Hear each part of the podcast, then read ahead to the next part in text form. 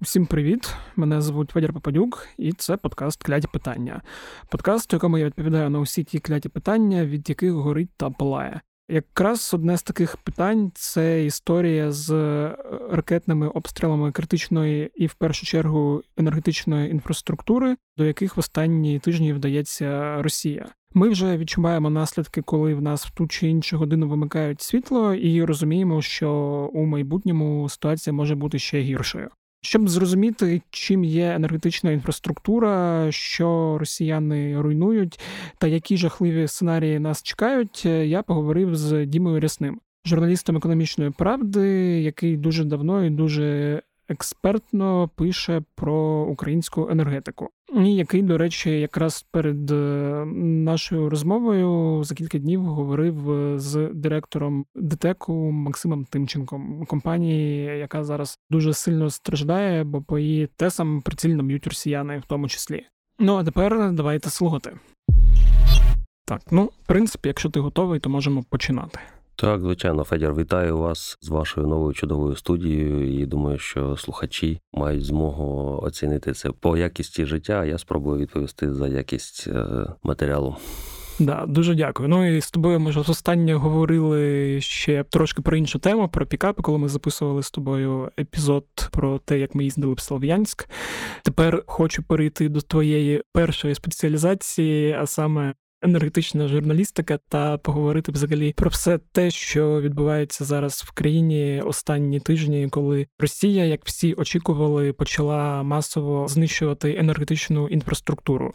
І одразу попрошу, типу, я знаю, що ти ну так м'яко кажучи, дуже песимістично на це дивишся. Тому якщо градус нашої розмови буде опускатися кудись нижче нуля, я буду час від часу казати, типу, але рано чи пізно ми переможемо або але можна запихувати собі під одяг газету і грітися таким чином. Або като. Або като. Ну, такі, до речі, да, це допомагає. Давай взагалі почнемо з самого початку і здамо певні рамки і пояснимо. Що взагалі собою представляла українська енергосистема до початку повномасштабного вторгнення Росії? З чого вона складається? Наскільки вона є великою, складною, не знаю, автономною, тобто, що воно є таке, і з чого воно складалося?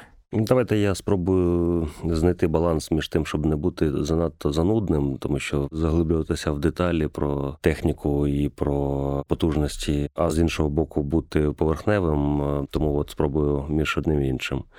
В найпростішому сприйнятті енергосистема це почнемо з кінця. Це споживачі. Власне, от ми зараз сидимо в кімнаті, де працює світло. Так от, щоб воно до нас дісталося, потрібні електромережі.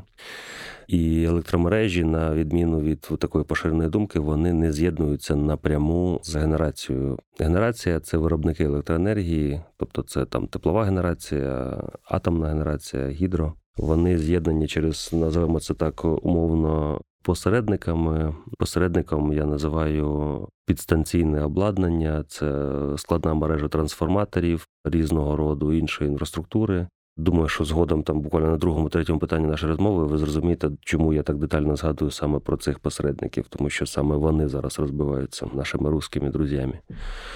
Власне, генерація собою представляє умовно 3-4 категорії виробників. Найбільшу долю займає атомна генерація, це 50%. Потім йде по зниженню теплова генерація, це теплоелектростанції. Не плутайте, будь ласка, з ТЕЦами. Теплоелектроцентралі це ті такі невеличкі сірі і некрасиві в своїй більшості будівлі, які забезпечують вас теплом. А теплоелектростанції забезпечують вас саме електроенергією, знаходяться вони, як правило, за межами міст. Потім іде е, так звана зелена енергетика, сонячні електростанції, вітряні, гідроенергетика, але вона не займає значну частину. А гідро і зелена воно разом рахується. Да? Бо я там читав, що у нас зелена це десь 8% до початку вторгнення було, і типу це було прям багато-багато. Справа в тому, що на жаль, у нас від зеленої нічого не залишилось майже з точки зору сонячної або вітряної, тому що більшість цих станцій була побудована на півдні знищені, і mm-hmm. зараз вони знищені або в окупації, або вони фізично працюють, але ми їх не контролюємо, як власне там відому нашому слухачу Запорозьку атомну електростанцію. Вона в енергосистемі є, але ми не можемо на неї впливати. Окей, ти вже так пояснив, і я так розумію, оці посередники це компанії типу ДТЕК, які якраз ну зараз час від часу бомблять, і я так розумію, різні там Харків обленерго, які там належать там іншим олігархам. Ні, ні, дивіться трошки інакше. Давайте ще раз тоді поясню про посередників. Уявіть собі домогосподарство на території там умовних класичних 6 соток. Там знаходиться основна будівля, mm-hmm. це будинок, в якому жив господар чи господарі. І є якась там прибудова, сарайчик, гараж, називайте, як це хочете. Так ось в конструкції конкретної генеруючої компанії, оцей, вибачте, сарайчик, чи це прибудова, це є оце пристанційне обладнання. Воно нібито вторинне, але без нього виробник не може видати свою енергію в мережу. При кожному такому великому генеруючому об'єкту стоїть це пристанційне обладнання. Це не має значення, кому належать ці об'єкти приватному власнику чи державі. Угу. Зрозуміло. Ти вже почав говорити про зелену енергетику, яка або частково знищена, або просто знаходиться в окупації. Там ми згадали Запорізьку атомну електростанцію, яку на початку березня захопили російські війська, і зараз фактично як все місто контролюється ними. І ну наскільки суттєву частину ми втратили з початку там повномасштабного вторгнення до початку цих обстрілів, які почалися два тижні тому. Думаю, неправильно буде перераховувати прямо там через назви конкретні об'єкти чи станції. Mm-hmm. Ну, загально да. Ми не хочемо працювати на ворога на правах людини чи журналіста, який буквально на цьому тижні зробив разом з Миколою Максимчуком, моїм колегою, інтерв'ю з головою Детектімченком. Власне, що називається, отримуючи інформацію від першого джерела, ми розуміємо, що виведена з ладу дуже суттєва частина енергогенерації, і виведена вона не за рахунок того, що розбита безпосередньо сама потужність. Розбиті саме пристанційні інфраструктурні об'єкти. Відновлення їх займатиме набагато менше часу і грошей, ніж якби це була просто розбита величезна станція по виробництву електроенергії. Але я собі складно уявляю, як це робити в умовах, коли ракети не припиняють літати з одного боку, а з іншого погода погіршується, і найгірше те, що те пристанційне обладнання його кістяком є трансформаторні станції. Mm. Це величезні шкафи, е, які гудять, коли ви повз них приїжджаєте. Так ось цих трансформаторів в Україні, на жаль, дуже і дуже і дуже небагато. І у всьому світі існує не те, щоб там певна черговість, але є поняття передзамовлень. Тобто ви не можете прийти в супермаркет і купити собі величезний трансформатор. Його потрібно замовити, потрібно дочекатися, і це велика проблема. Власне. Якщо вас цікавить, чому в Україні досі є електроенергія, не глядячи на таку суттєву розруху інфраструктури, якої зміг все ж таки добитися ворог, то пояснення тут е, досить просте. В нас був профіцит. Потужностей, тобто наші станції всі загалом могли виробляти в рази більше ніж споживання є зараз. І е, за рахунок того, що поки що розбиваються одні об'єкти інфраструктури, відбуваються на спрощеній мові перепідключення, тобто виводиться з ладу одна електростанція. Замість цього диспетчер енергосистеми вводить в стрій, підключає до енергосистеми станцію іншу, яка до цього стояла. Це така собі, я не знаю, як це називати, Лего, яке складається потім постійно, абсолютно в режимі імпровізації, і в режимі заповнення вакууму, який виникає по мірі того, як вибиваються ракетами якісь окремі генеруючі об'єкти. Ну і важливий момент полягає в тому, що дуже суттєво впала промисловість. Уявіть собі, хоча б там елементарний Маріуполь, в якому ще відносно нещодавно працювали величезні ММК Ілліча, Азовсталь, та сама відома. Зараз там вже нема чому і кому споживати цю електроенергію. Це суттєво знижує навантаження на енергосистему. Звідси, власне, і береться цей профіцит. Ну, я так розумію, ми ще експортували до нещодавнього часу електроенергію. Так, да, саме завдяки всій цій історії, якби якщо її скласти в одну купу, то виходить, що це все дозволяло нам ще навіть і видавати енергію за кордон. Але зараз, на жаль, ця історія припинилась. Угу. Тепер давай повернемось вже до нещодавних подій. Взагалі, розмови про те, що Росія зможе почати нищити енергетичну інфраструктуру, про це говорили давно, і ну люди, які розуміли, що це можливо, це очікували, і в принципі воно навіть сталося трошки раніше, ніж багато хто думав, з ким я говорив. Всіх було і навіть тебе здається відчуття, що це буде вже ближче там не знаю до зими. Давай от пояснимо, що саме вони зараз вибивають. Там ті 30%, про яких говорив здається міністр енергетики Герман Глущенко, що він мав цим на увазі. Тобто це знищено або виведено зі строю, в чому різниця, і як все це зараз працює, поясни там більш детально. Давайте я спробую розділити відповідь на кілька частин. Mm. Те, що стосується, що очікували пізніше, а відбулося зараз. Ну я з цим не погоджуюсь. Я думаю, що рішення про те, щоб розбивати нашу інфраструктуру енергетичну, воно насправді прийнято дуже давно. І погодьтесь, що якщо у вашого опонента є можливість виправити якусь проблему, час на виправлення проблеми, то опонент стає більш сильним після вже вирішення питання. Я до того кажу, що якби розбивали інфраструктуру нашу влітку, у нас був би спокійний час на відновлення. Е, ми би вже в опалювальний сезон підходили більш так сказати закальонними і з розумінням сценарію своєї поведінки і дій. Зараз цей напад на енергоінфраструктуру він відбувається в ідеальний з точки зору циніка і людини або системи, яка хоче перемогти час. Зараз починається похолодання, і, на жаль, я думаю, що те, що ми зараз бачимо з точки зору інфраструктури, це лише початок. Угу. Чим нижча буде температура за нашими вікнами, чим більше буде рости споживання, тим більше буде ударів, і тим критичнішою буде ситуація з точки зору задоволення потреб споживачів, хоча б в елементарному обігріві. Я вже мовчу там про якісь комфорти у вигляді води там чи просто світла. Тут мені треба сказати, але рано чи пізно ми все одно переможемо. Зовсім не хочу вганяти когось в паніку. Я швидше це кажу до того, що якщо людина готується до якогось якогось найгіршого сценарію, то коли цей сценарій справджується, у людини принаймні відсутній оцей стан шоку, і її дії зберігаються як дії раціональної, вдумливої людини. Якщо людина застається в розплох і вона починає бігати між епіцентрами, якимись там іншими супермаркетами в пошуках генератора, навіть не розуміючи, що генератор споживає 20 літрів диспалива на добу в перерахунку на гроші, це ви просто маєте забезпечувати собі тепло на рівні. Кількох десятків тисяч гривень в місяць, і це при умові, що десь це дизельне паливо буде брати. Тому що, як ви розумієте, якщо електроенергії немає, то і власне самі заправки будуть працювати через одну. Ти казав, що розб'єш питання на кілька частин. Е, перше питання, ти я так розумію, відповів, сказавши, що ворог діє по плану.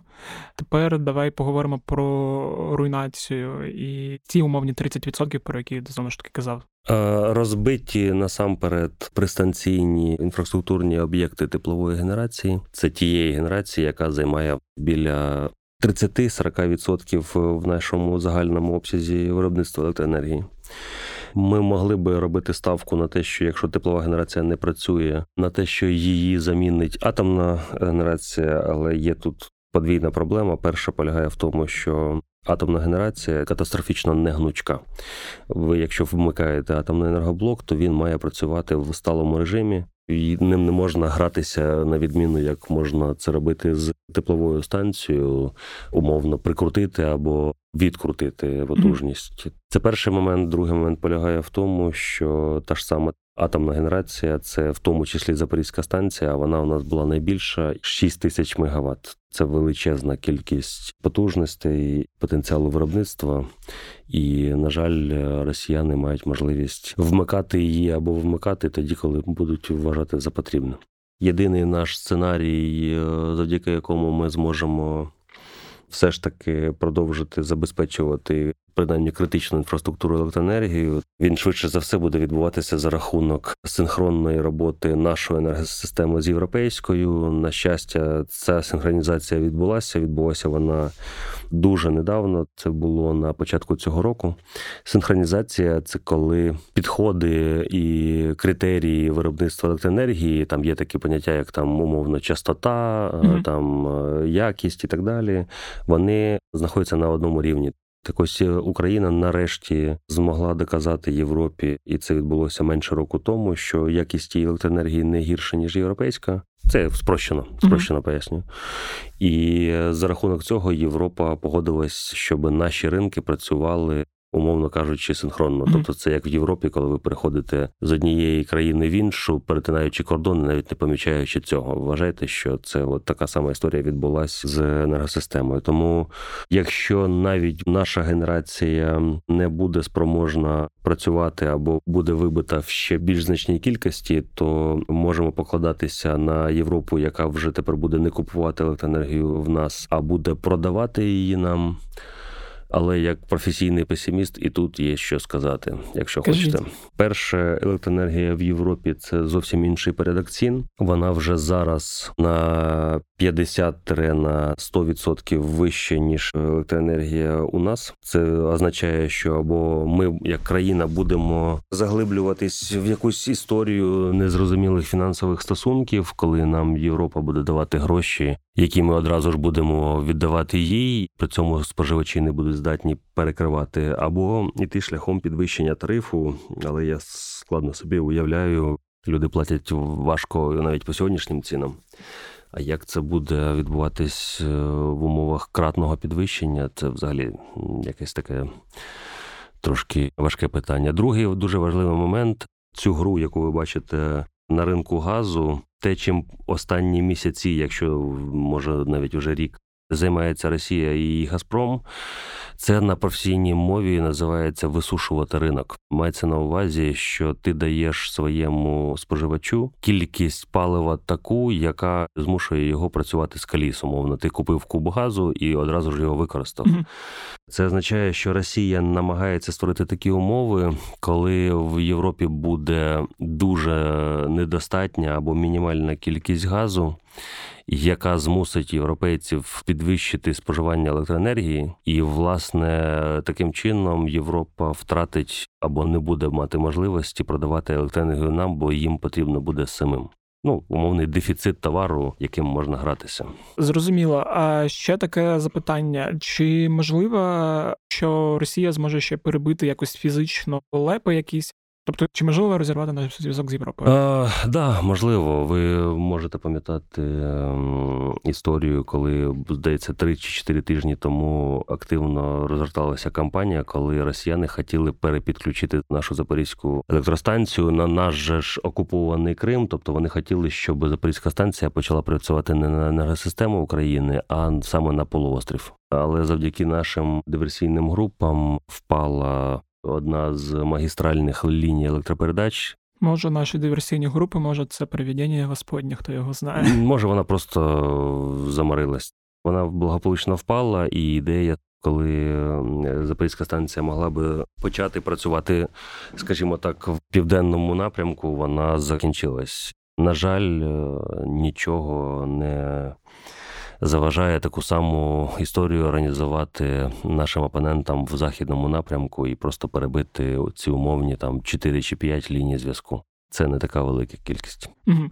Ти вже пояснив на початку на прикладі трансформаторів, що нема трансформаторного метру, в який можна прийти, покласти собі в тілешку, не знаю, їх п'ять штук, і потім розвести по знищеним в різні області України. Я так розумію, з цими лепами схожа історія, що це все може там тягнутися доволі довго. Як там в інтерв'ю знову Максим Тимченко, генеральний директор ТЕКу, казав, що це там умовний 6-9 місяців. Лепи це умовні е, величезні або невеличезні стовпи, на яких натягнутий провід. Проблема не в проводі, проблема в тому, що якщо цих проводів е, розбито багато, то на їх відновлення потрібно дуже багато часу.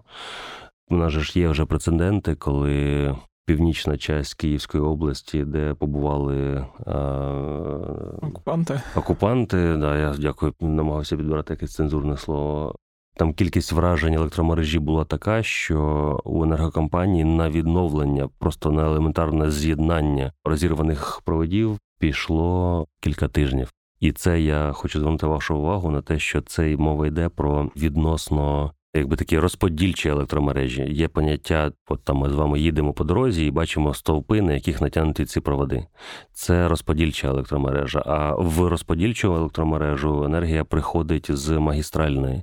Це величезні, височенні такі залізні металоконструкції, на яких натягнуті на величезній висоті проводи, і це зовсім інший рівень складності і інший рівень ціни по відновленню цього всього. Уявіть собі, що падає одна така конструкція. Часу на її відновлення, ну я не наганяючи ні на кого страх, я розумію, що це місяці.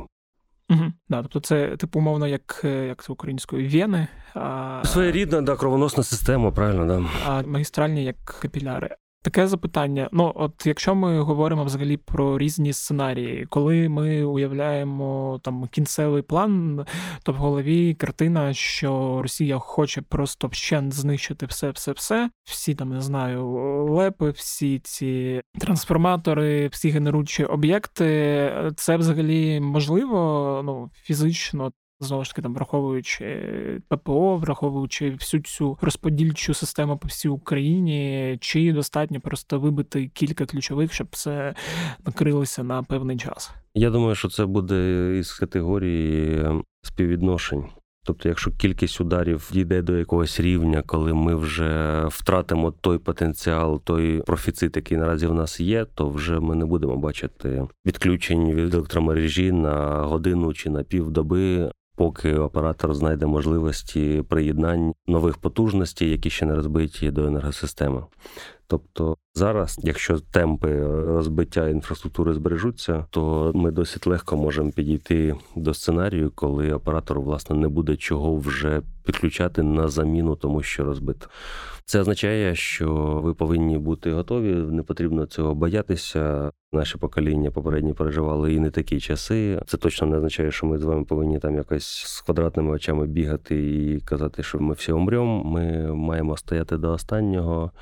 Ви маєте підготуватися в якомусь мінімальному режимі. Ті самі нафтопродукти, події 10 числа. Коли на Київ прилетіло багато ракет, вони показали, що люди знову вилаштовувались на автозаправочних станціях, хоча тоді не було для цього жодних передумов.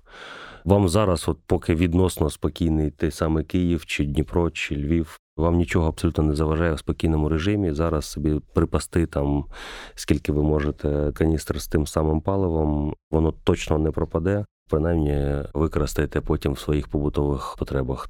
Або відправити новою поштою тобі, і ти використаєш для розвозки е, пікапів. Жарти жартами, але це не жарти. Я можу вам сказати, що особисто я завдяки читачам, які допомагають нам з зборами на машини, вже запасся декількома сотнями літрів диспалива. Я просто боюсь, що мені не буде чим заправляти машини, які ми возимо українською правдою до хлопців і передаємо. Тому я, власне, коли вам даю ці поради, я виходжу з того, що роблю сам. Останнє запитання: наскільки теж в найгіршому випадку тобі здається, люди можуть залишитися ну, без світла, відповідно, без води та тепла?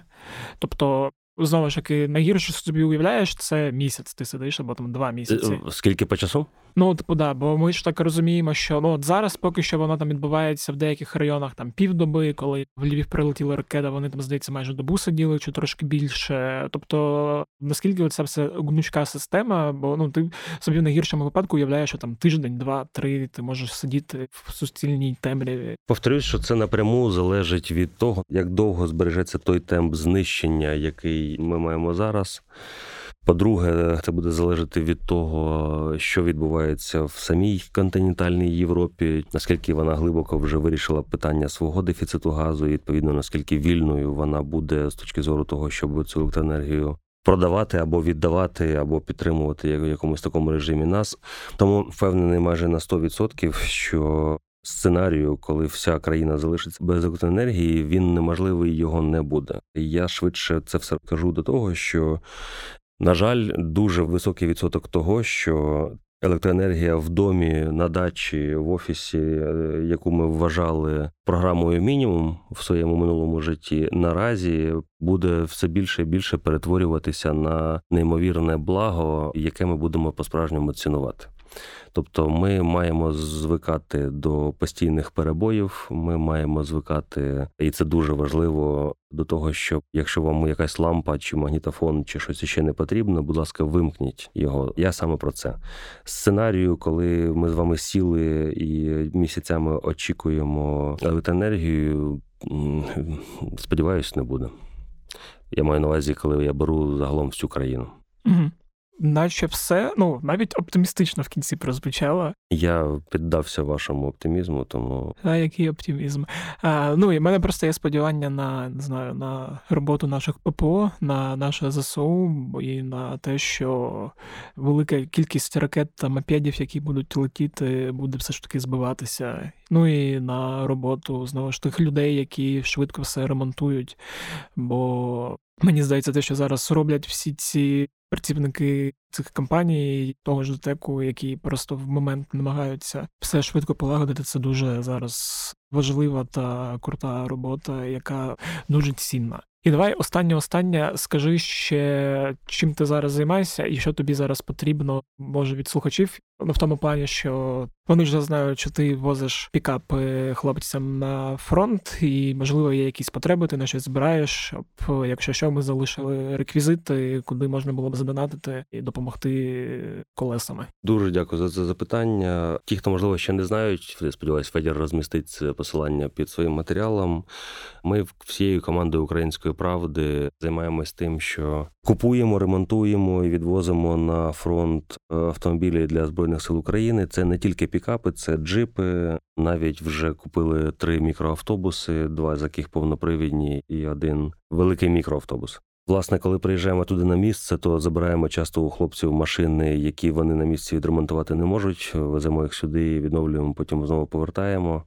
Не буду розказувати вам, донатьте там все таке інше. Знаю, що багато вже дуже народу і втомилися, і вичерпали свої резерви. Просто скажу, що як мінімум Якщо у вас є така можливість, долучайтеся до процесу допомоги Збройним силам в міру власних можливостей. В того, в кого ці можливості по допомозі ще збереглись, скажу, що нам для перевезення машин потрібно дуже багато диспалива. Ми так сказати зі сльозами на очах витрачаємо гроші готівку на купівлю цього диспалива, замість того, щоб витрачати їх на купівлю чи на ремонт машин. Відвести одну машину від Львова до Слов'янська умовного це гарантовані 200 літрів диспалива на один транспорт. На сьогодні ми вже відвезли 28 машин, і це досить суттєва кількість витрат. Тому, якщо можливо, нас чують якісь або нафтопереробні, або трейдерські компанії, які хотіли би допомогти вирішити питання з паливом, щоб ми не витрачали на це живі гроші. Будь ласка звертайтесь е, до Федора, а потім він скаже мені, де забрати талончики. А якщо ви не представник компанії, які продають диспаливо, в чому я трошки сумніваюсь, бо Діма переоцінює мою аудиторію, то просто кидайте хоча б по 50 гривень на ті контакти, які я залишив в описі. Дякую, Діма, що все чудово пояснив. Дякую. Ось такий от вийшов епізод. Сподіваюсь, вам було цікаво, і головне, сподіваюсь, ви не дуже і дуже і дуже панікуєте через можливі майбутні наслідки. До речі, якщо ми вже з Дімою нагадали про пікапи та донати на них, е, хочу ще нагадати про епізод, який я записував, коли разом з Дімою їздив у Слав'янськ. І, до речі, на тому епізоді ви можете почути його голос, е, можете послухати, якщо не слухали. Лінк на цей епізод залишу в описі. Також е, залишу в описі лінк на клуб української правди. Якщо у вас ще є гроші, щоб підтримувати не тільки ЗСУ, то можете підтримати і нас е, завдяки вам та вашій підтримці. Нам легше працюється, тому підтримуйте клуб ОП, якщо є така можливість. Ну як завжди, нагадую, що ви можете поширювати подкаст де завгодно. Я буду за це дуже вдячний. Завдяки вашим поширенням більше людей дізнається про подкаст «Кляті питання. Не забувайте ставити оціночки в Apple Podcasts та на Spotify, і також, якщо є можливість, не забувайте коментувати щось в Apple Podcasts. Це завжди дуже приємно і також дуже корисно для того, щоб нові люди дізналися про цей подкаст. Інші подкасти Української правди ви можете знайти в розділі подкасти на сайті Української правди. Також нагадую, що подкаст «Кляті питання можна слухати де завгодно на всіх платформах Apple, Google, SoundCloud, Spotify та решта, решта, решта. На цьому все. З вами був Федір Попадюк. Скоро почуємось і бувайте здорові!